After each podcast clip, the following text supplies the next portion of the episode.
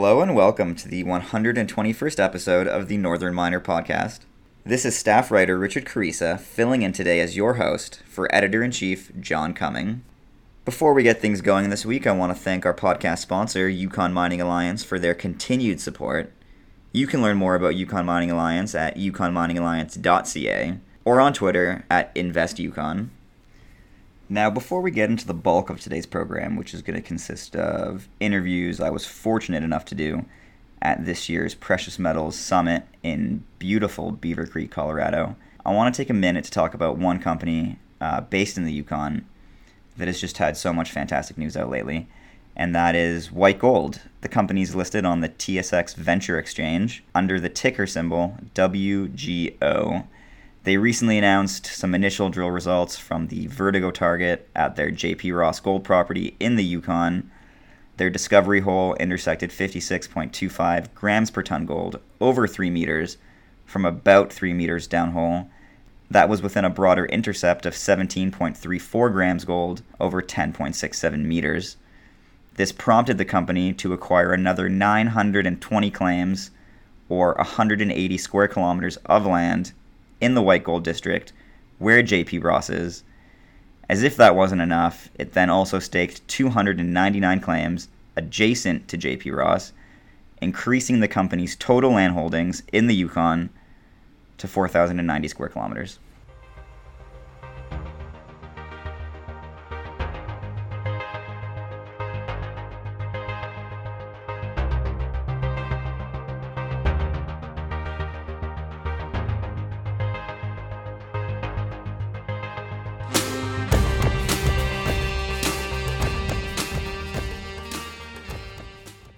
Now, at the Precious Metal Summit, I was fortunate enough to catch up with three portfolio managers from three separate companies. And I asked them all the same basic question. I said, Could you describe for me your thesis on the current and near term future of the gold market? To get things going, we'll hear from Doug Groh, portfolio manager at Tocqueville Asset Management. Hi, Richard. It's Doug Groh with Tocqueville Asset Management. I'm a portfolio manager of the gold strategy at Tocqueville. And we manage about $1.5 billion dedicated to the gold mining sector. Doug, it's a pleasure to meet you. Um, I was wondering if you could break down for our, our, our listeners your thesis on the gold markets right now. Sure. Well, we're, we're invested in the gold mining space primarily for that exposure to gold through gold equities and gold bullion, with the thinking that um, monetary policy over time is dysfunctional, and gold provides an excellent hedge to that monetary policy around the world. And in particular, we found that gold is a good non correlated asset to an overall portfolio, a, broader port- portfolio. So when other investments may be doing well, gold may not be doing so well. But when other investments other than gold um, are doing uh, poorly, gold often does quite well to offset that poor performance from other sectors. Right, right. So you hear a lot of people talk about how they think, you know, we're just coming out of that bear market right now, hoping to see some more progress in kind of late 2018, early 2019. What's your take on that? With regard to the gold sector? Gold sector, yeah. Right. Well, you know, we, we, we've seen a good uh, recovery after 2015 in 2016 uh, with the election of uh, President Trump in 2016 Gold hasn't done real well. 2017 wasn't too bad, but uh, what we've seen in 2018 is a strong dollar, and I think uh, that's really what the gold market is fighting right now is a strong dollar. Um, the strong dollar is, is out there for a number of reasons. I think you know we, we see uh, the trade wars underway. We see higher interest rates. I think we see many investors looking for um, some type of exposure to um, uh, the dollar, um, maybe as an offset to emerging markets. Uh, so we, you know, we're, we're seeing some headwind, headwinds against gold uh, relative to the strong dollar. But at some point, we think that uh, the dollar is going to have to weaken uh, because it's really much too strong and it's hurting emerging market economies. Uh, so our expectation is that uh, in 2019 we're going to see a much more constructive gold market. So if I understand you right, in order to see gold go up, you're basically saying the dollar needs to come down. that's, I think, the environment that we're in right now. Gold responds to a lot of different things. Um, it can respond to uh, certainly currency movements, it responds to interest rates, it responds to geopolitical events, it responds to uh, trade developments. Um, any given day, it's a different kind of theme. That's why gold is rather unique uh, hedge uh, in a portfolio. So, what kind of catalysts are we looking at here that you might foresee as bringing that dollar down and helping raise gold? Well, you know, I, I, think if we see higher rates, we could see the the economy go into a recession, which I think would be very constructive for gold. Unfortunately, we'd see the economy slow down, but I think investors would recognize that hey, the equity markets have done well. Um, it's time to take profits and seek a safe haven, which gold really provides in that type of environment. Um, ideally, an investor sells high and buys low, and gold is presenting that opportunity right now. It's low. The valuations are low, certainly in the mining space, and we think the gold price is low. Um, and clearly, equity markets have done well. They're at record highs. And if you're truly a dedicated investor for the long term, you want to be selling high and buying low. So this is the opportunity. Right, right. Um, moving now away from that towards this event, because we are at the Precious Metal Summit. Sure. Um, are there any stories from this event that have stood out to you? Companies that you think are really worth following, or things that just really excite you in general, in the gold or the silver space, since that is what this event is, you know, all about. Sure, sure. Um, well, I, you know, I'm inclined to speak our book and our portfolio, of course. Yeah. Um, you know, we, we, we're meeting with the companies that we've invested in, learning more about what they're doing and, and what we expect. Uh, one of the companies, Corvus, uh, where we're a relatively large investor in that in that company. Um, we're really quite excited about uh, the resource that they're just announcing um, this past week at the North Bullfrog uh, Mother Lode deposit in Nevada. Um, they announced approximately a 2.9 million ounce deposit, which we think could become much larger as they continue to drill. Uh, Anglo Gold is a shareholder of Corvus, and Anglo Gold holds properties around uh, the Corvus land position. So we think at some point uh, there's a consolidation opportunity um, around the Corvus uh, investment. Now, isn't Corvus, if I remember correctly, isn't it right also next to, I think, uh, Coeur Mining? Didn't they just pick up Northern Empire? That's correct. So there's uh, also potential there, I think, for, for correct, some, correct. Yeah, some synergies down the road. Corvus, uh, I believe, had an uh, investment in. I'm sorry, Coeur had an investment in Corvus, and as I understand it, uh, Coeur sold that investment in Corvus to buy. Uh, Northern Mining, or was it Northern? Northern Empire. Northern Empire. I believe that's the name. Right, yeah, Northern right, Empire. Right. Okay, right. so Corvus is one you like. Corvus is one. And yep. in the silver space, anything standing out to you? Well, I just met with a private company, so I, I don't know if this is uh, appropriate for your I- investor base there. But uh, Sunshine Silver Mines is building a mine in uh, uh Mexico, Yeah. uh, the Los Gatos mine. Yeah. And uh, we're rather excited about their uh, project and the developments they're initiating. They should be beginning underground mining in the next two months. Beginning in November, they'll begin mining ore and processing that ore next year, and uh, should be finished with the construction and be on an ongoing basis operating in the middle of 2019. Yeah, I actually just saw their presentation, I guess, after lunch today. Oh, great. And they were totally off my radar, and I was really pleasantly surprised Right. with, Good. with everything that they had to say. Um, so, yeah, that's definitely a good one. Good. Yeah. All right, well, I think that'll about do it, Doug. All Thank right, you. great, Yeah, good, keep it good. short and sweet. Good. Good. About six minutes there. Perfect, yeah.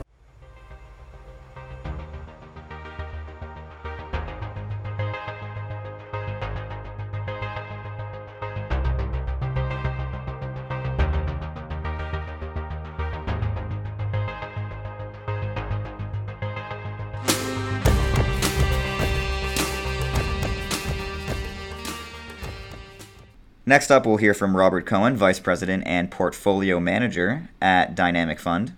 Just wanted to kind of get your thesis on the current state of the gold market. Um, well, right now, uh, you know, gold is one of those commodities that works when it doesn't really work when things are really good because no one really there's no need for a flight to gold. It works when things are bad, but it actually doesn't work when things are really really bad because it becomes a liquidity of last resort. So right now, Turkey is falling apart. Their central bank owns a lot of gold. and they're selling their gold to keep the the country afloat. And so that's why we're seeing a lot of weakness in the gold price right now, while the rest of the world is, you know, kind of in a kind of a flat period right now, uh, where um, there's a lot of uh, net shorts in the gold market right now. Uh, it's not the worst gold market, not the best. What we can expect in the next couple of years is the uh, Donald Trump trade wars to morph into currency wars. And that's when gold will start to really um, be rocket fueled. Uh, so, in this, call it first inning, uh, don't expect much, but in the next inning, we'll see uh, a lot of action in the in the gold price. And you think that's something we'll see in 2019 or 2020 or? I can't pre- precisely, but I would say late 2019, mm-hmm. 2020, something like that. Mm-hmm. I can't can't nail it precisely though. I've heard people say that um, the U.S. dollar needs to go down for gold to go up. Is that something that you agree with? Well, a lot of people they only look at gold in U.S. dollars, and that's not the right way to look at it. You can look at gold in any currency. So right now, gold is going up in Turkish lira, um, but it's not going up in U.S. dollars. So when you, it's it holds its constant monetary purchasing power through time. So when the U.S. dollar is going down, yes, it's, it's saying the same thing. The gold price therefore goes up. It takes more US dollars to buy an ounce of gold. Um, Australian and Canadian dollars, for example, are a lot weaker than the US dollars, so the Aussie and Canadian dollar gold prices are actually higher.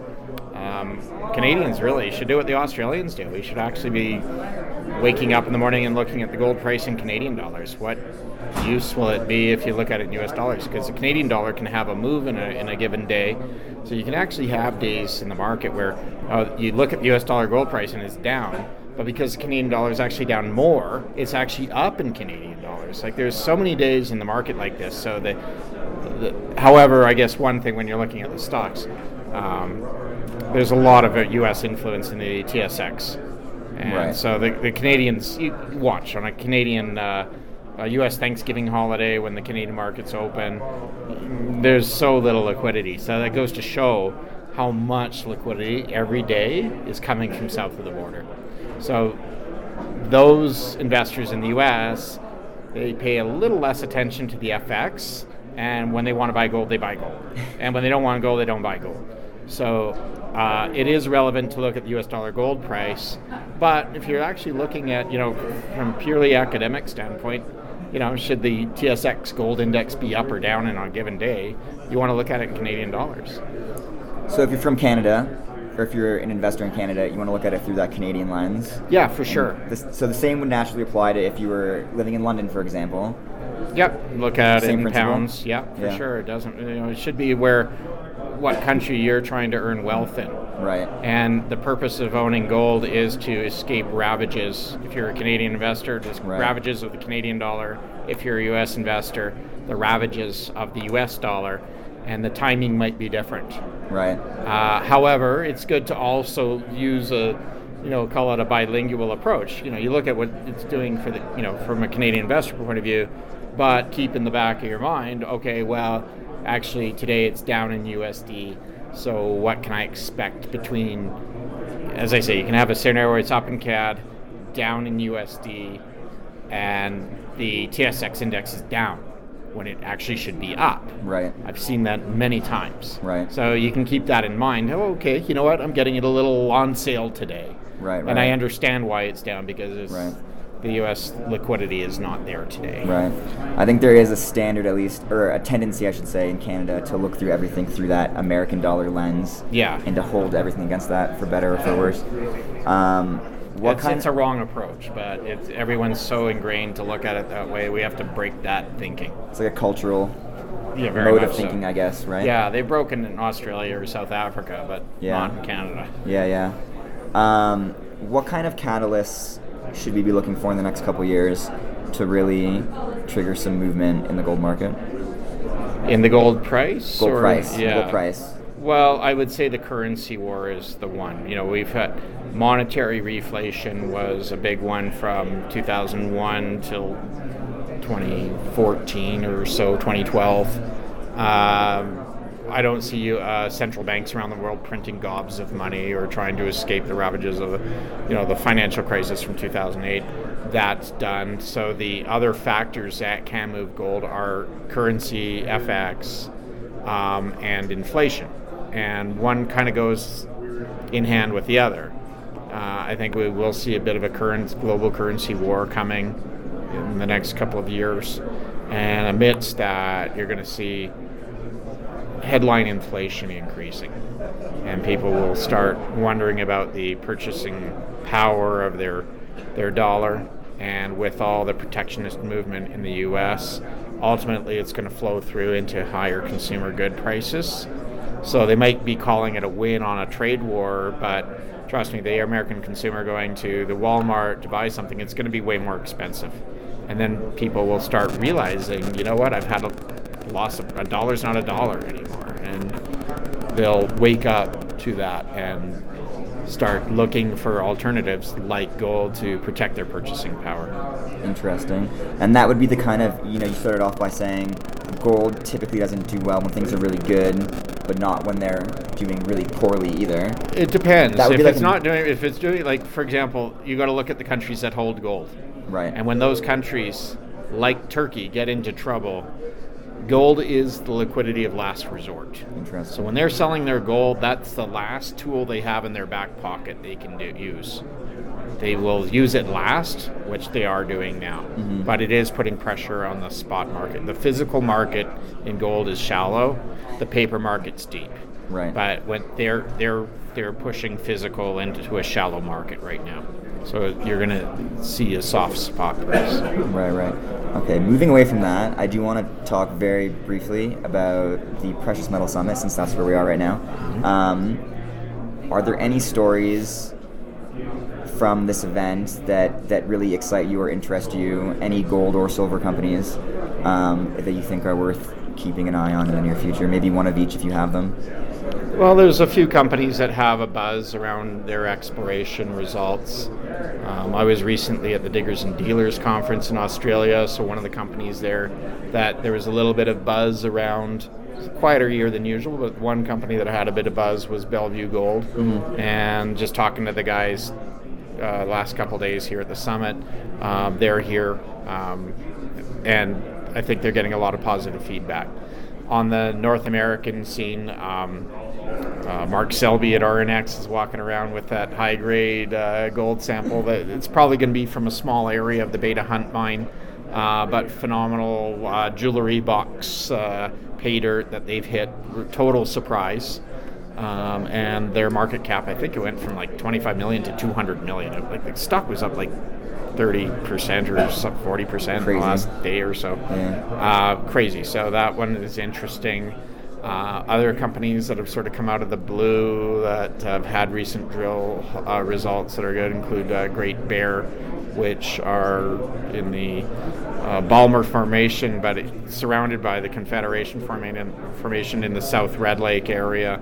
That one looks interesting. Uh, again, I you know, I can't get around to the whole conference and see all yeah. the companies that are here. I'm only seeing a small snapshot and sniffing around and seeing what's what's new. Those are sort of some of the topical stories, but there's some other companies that are you know fairly impressive with just what they're doing. You know, just had an interesting meeting uh, an hour ago with Mirasol. They're a project generator, very much below the radar, but uh, and you know very small float on the stock, but you know, pretty interesting story. Right on, right on. And anyone in the silver space, just last comments. Um, well, topical is Silvercrest. Uh, They just put out their uh, latest resource. I think 87 million ounces, if I'm not mistaken, of uh, silver equivalent. Uh, that's a really much a world-class discovery, new resource in Mexico. Uh, so there's that one. Uh, Mag Silver is here. We had a meeting with them. Um, they have their joint venture with Fresnillo, so that the advantage they have there is they're right in the Fresnillo district in one of the most lucrative silver districts uh, in the world's history. Uh, so th- that one's an interesting story as well. But the one that's kind of a newsy one is the Silvercrest. Right, right. Okay. Well, thanks, Robert. I think that'll about do it. Appreciate yeah, it. cheers. Absolutely, Okay, man. Thank you.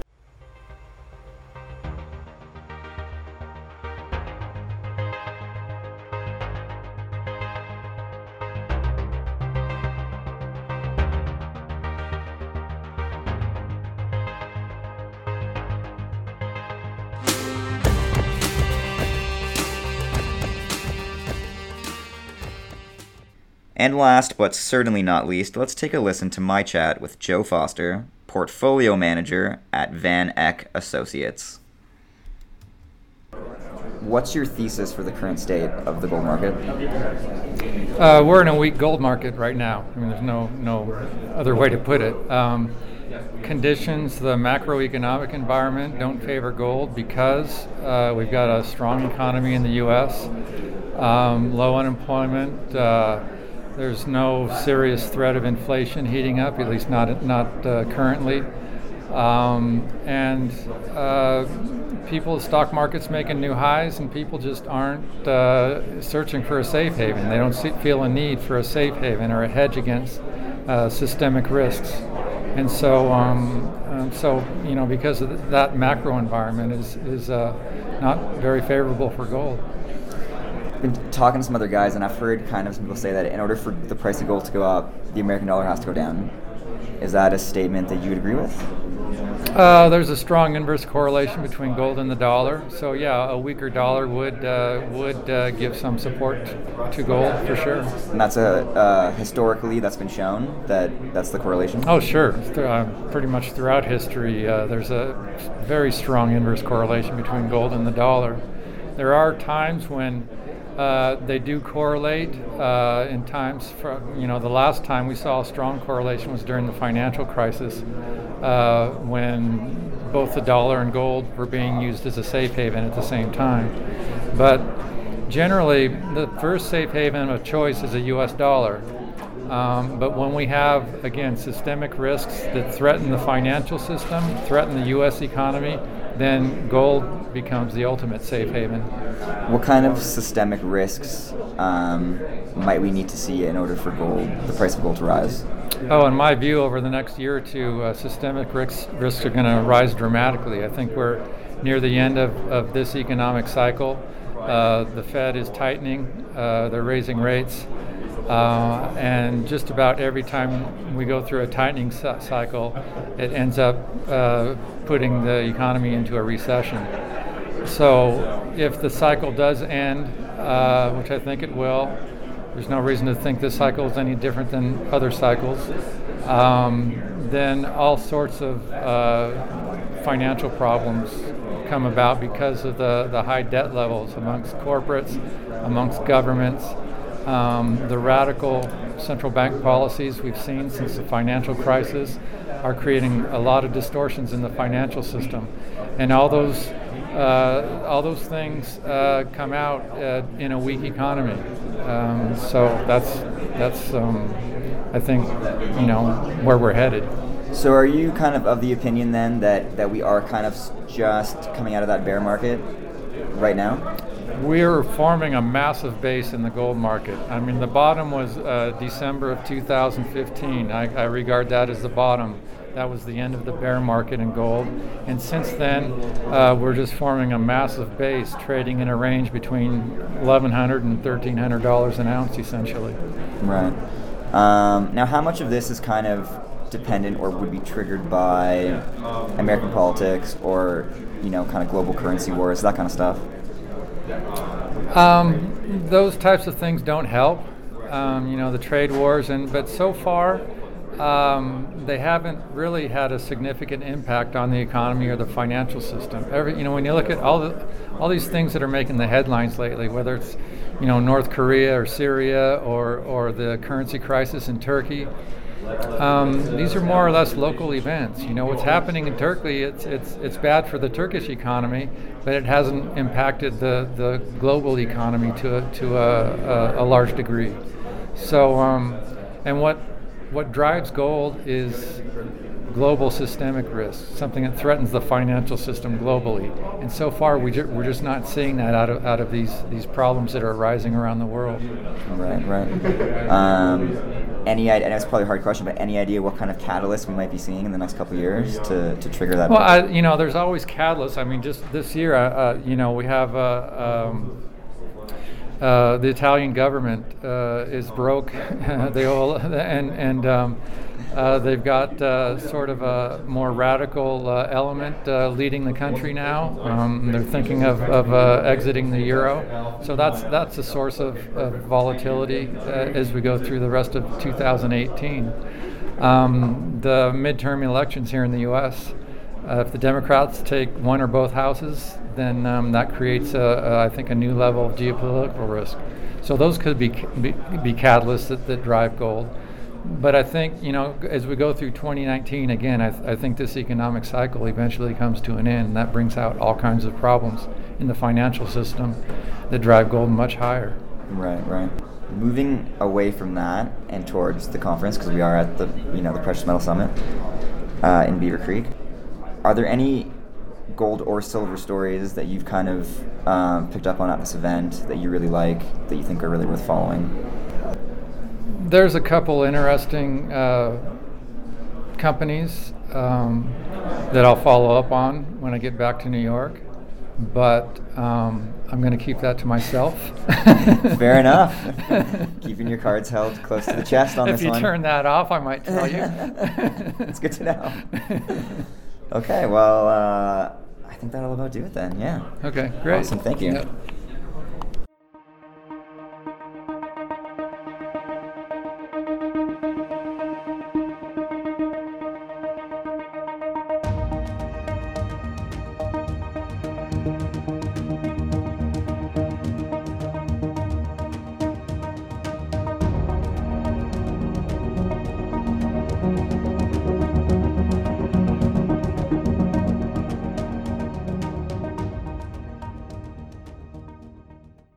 And that'll do it for this week's episode of the Northern Miner podcast. I want to thank our sponsor, Yukon Mining Alliance, once again for their continued support.